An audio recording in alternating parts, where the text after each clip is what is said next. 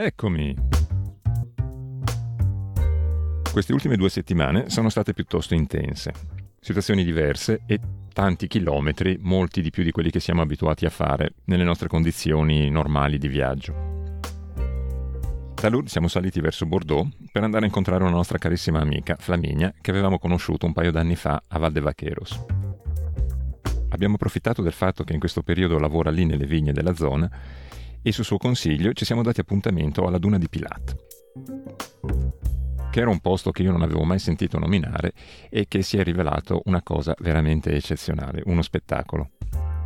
Stiamo parlando della duna più alta d'Europa, più di 100 metri di altezza, che è un fenomeno naturale incredibile, dove è veramente impossibile trattenere l'entusiasmo e non mettersi a giocare con la sabbia, correre su e giù e insomma godersi questo, questo miracolo della natura direi che è una cosa davvero unica e da non perdere.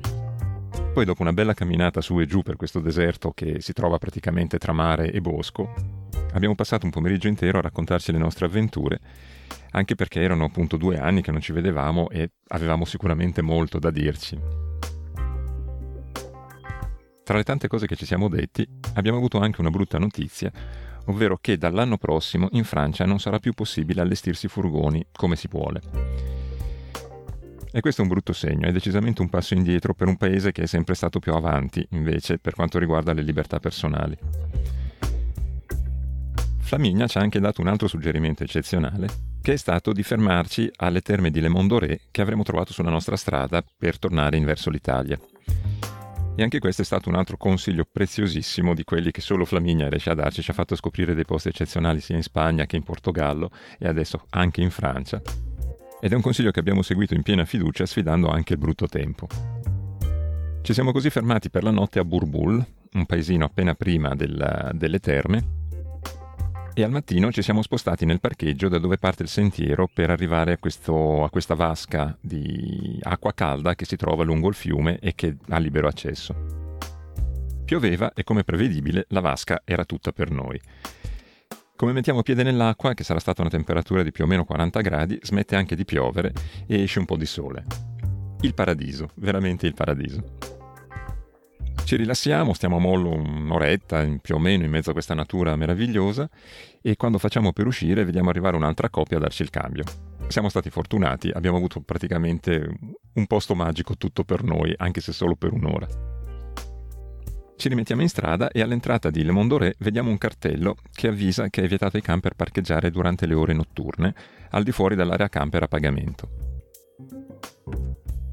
È assurdo, già alla Duna ci avevano avvisato che in paese, a Test de Bouche, vale la stessa regola, con la differenza che lì non c'è neanche un'area vera e propria, solo campeggi. Una cosa tipo Croazia per fare un brutto esempio. Il che vuol dire che praticamente anche in Francia stanno diventando bastardi, ed è un peccato, è un peccato perché sinceramente li credevo migliori. Comunque, avevamo intenzione di fermarci a fare un giretto in paese, però vista l'accoglienza, mandiamo gentilmente a fanculo il sindaco di, di Le Mondoré e proseguiamo per andare a visitare invece Clermont-Ferrand, che si trovava un pochettino più avanti e dove troviamo un ottimo parcheggio, tranquillo e relativamente vicino al centro. Facciamo i nostri bei giri in città e devo dire che l'atmosfera è molto tranquilla e calma e carina, però tutto sommato non c'è assolutamente niente da vedere. Perciò, ok, ci fermiamo per una giornata, però poi rilanciamo e prendiamo la decisione di andare a Lyon. Anche a Lyon troviamo un parcheggio che sembra molto tranquillo nella zona universitaria, che ok, non è vicinissimo al centro, sono un po' più di 3 km, comunque fattibile, insomma si può andare e tornare senza problemi. Devo dire che anche Lyon come città non ci entusiasma in modo particolare, si, si, respira un'aria un pochettino negativa, non so perché, ma è una cosa che si sente a pelle. Non la potrei descrivere. Andiamo a vedere il Museo del Confluente, che in teoria è il, è il grande numero, una delle grandi attrazioni della città. E per quanto ci siano delle cose che sono decisamente fuori dal comune interessanti, come per esempio la sala dedicata alla morte, come la morte è vista da varie civiltà e da vari personaggi e da varie persone, che sinceramente abbiamo trovato molto interessante, forse, una, forse la cosa più interessante di, di tutto il museo, Dall'altra parte ci sono delle sale con degli animali imbalsamati che sono di cattivo gusto e sinceramente mi, hanno lasciato con una tristezza addosso paurosa.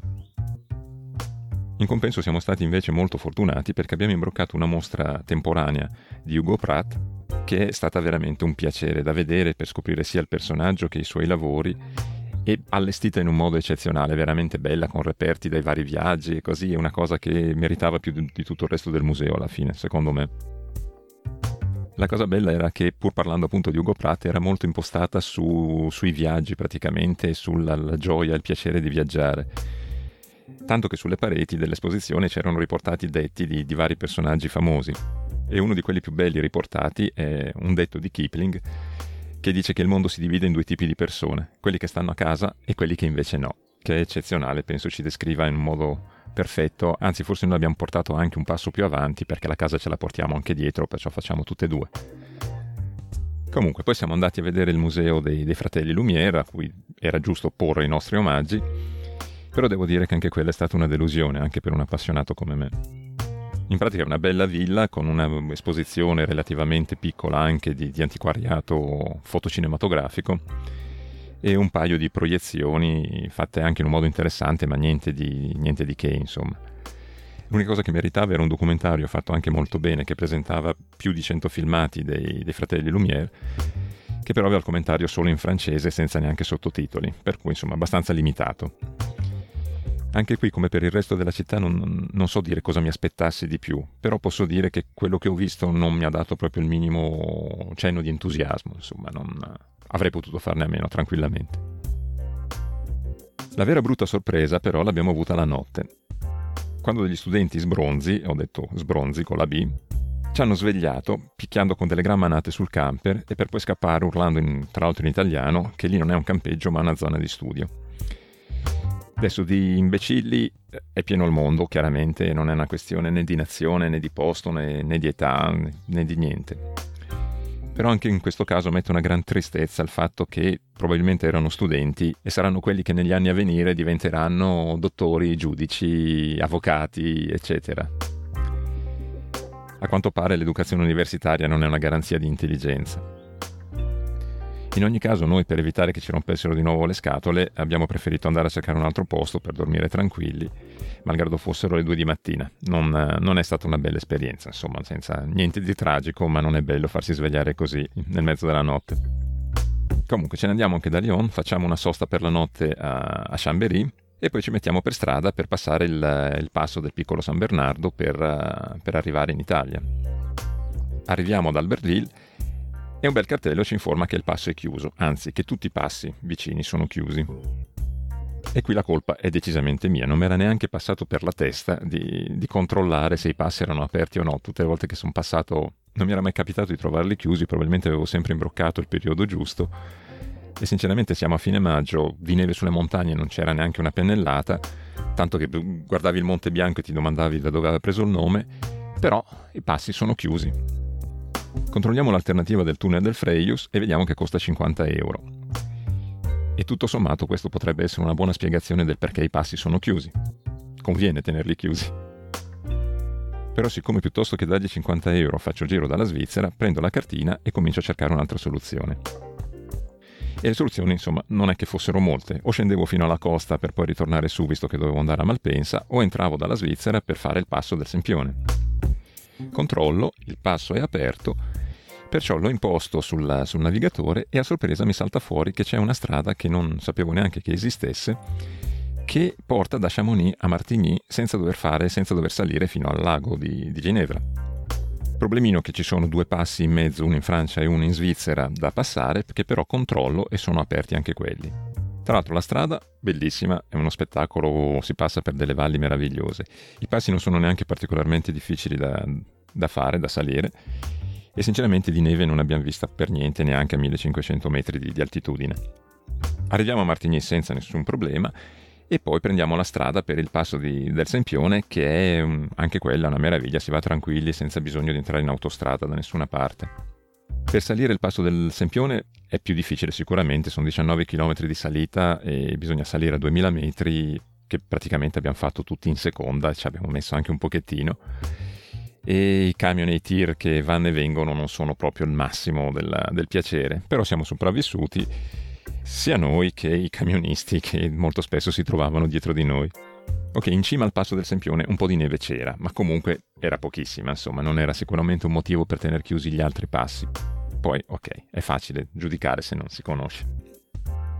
Comunque facciamo anche il passo del Sempione, scendiamo dal passo del Sempione che comunque è quasi più difficile che salirlo e così riusciamo finalmente a varcare i confini e ci fermiamo a Crevola d'Ossola dove c'è un'area tranquillissima, bellissima e ci prendiamo una giornata di rilassamento totale per riprenderci dallo stress di queste due settimane di viaggio intensivo a cui non eravamo più abituati.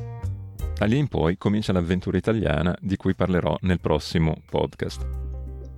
Ringrazio come sempre chi mi ascolta, ringrazio chi clicca sulle pubblicità. Per il momento dal Piemonte è tutto. Alla prossima.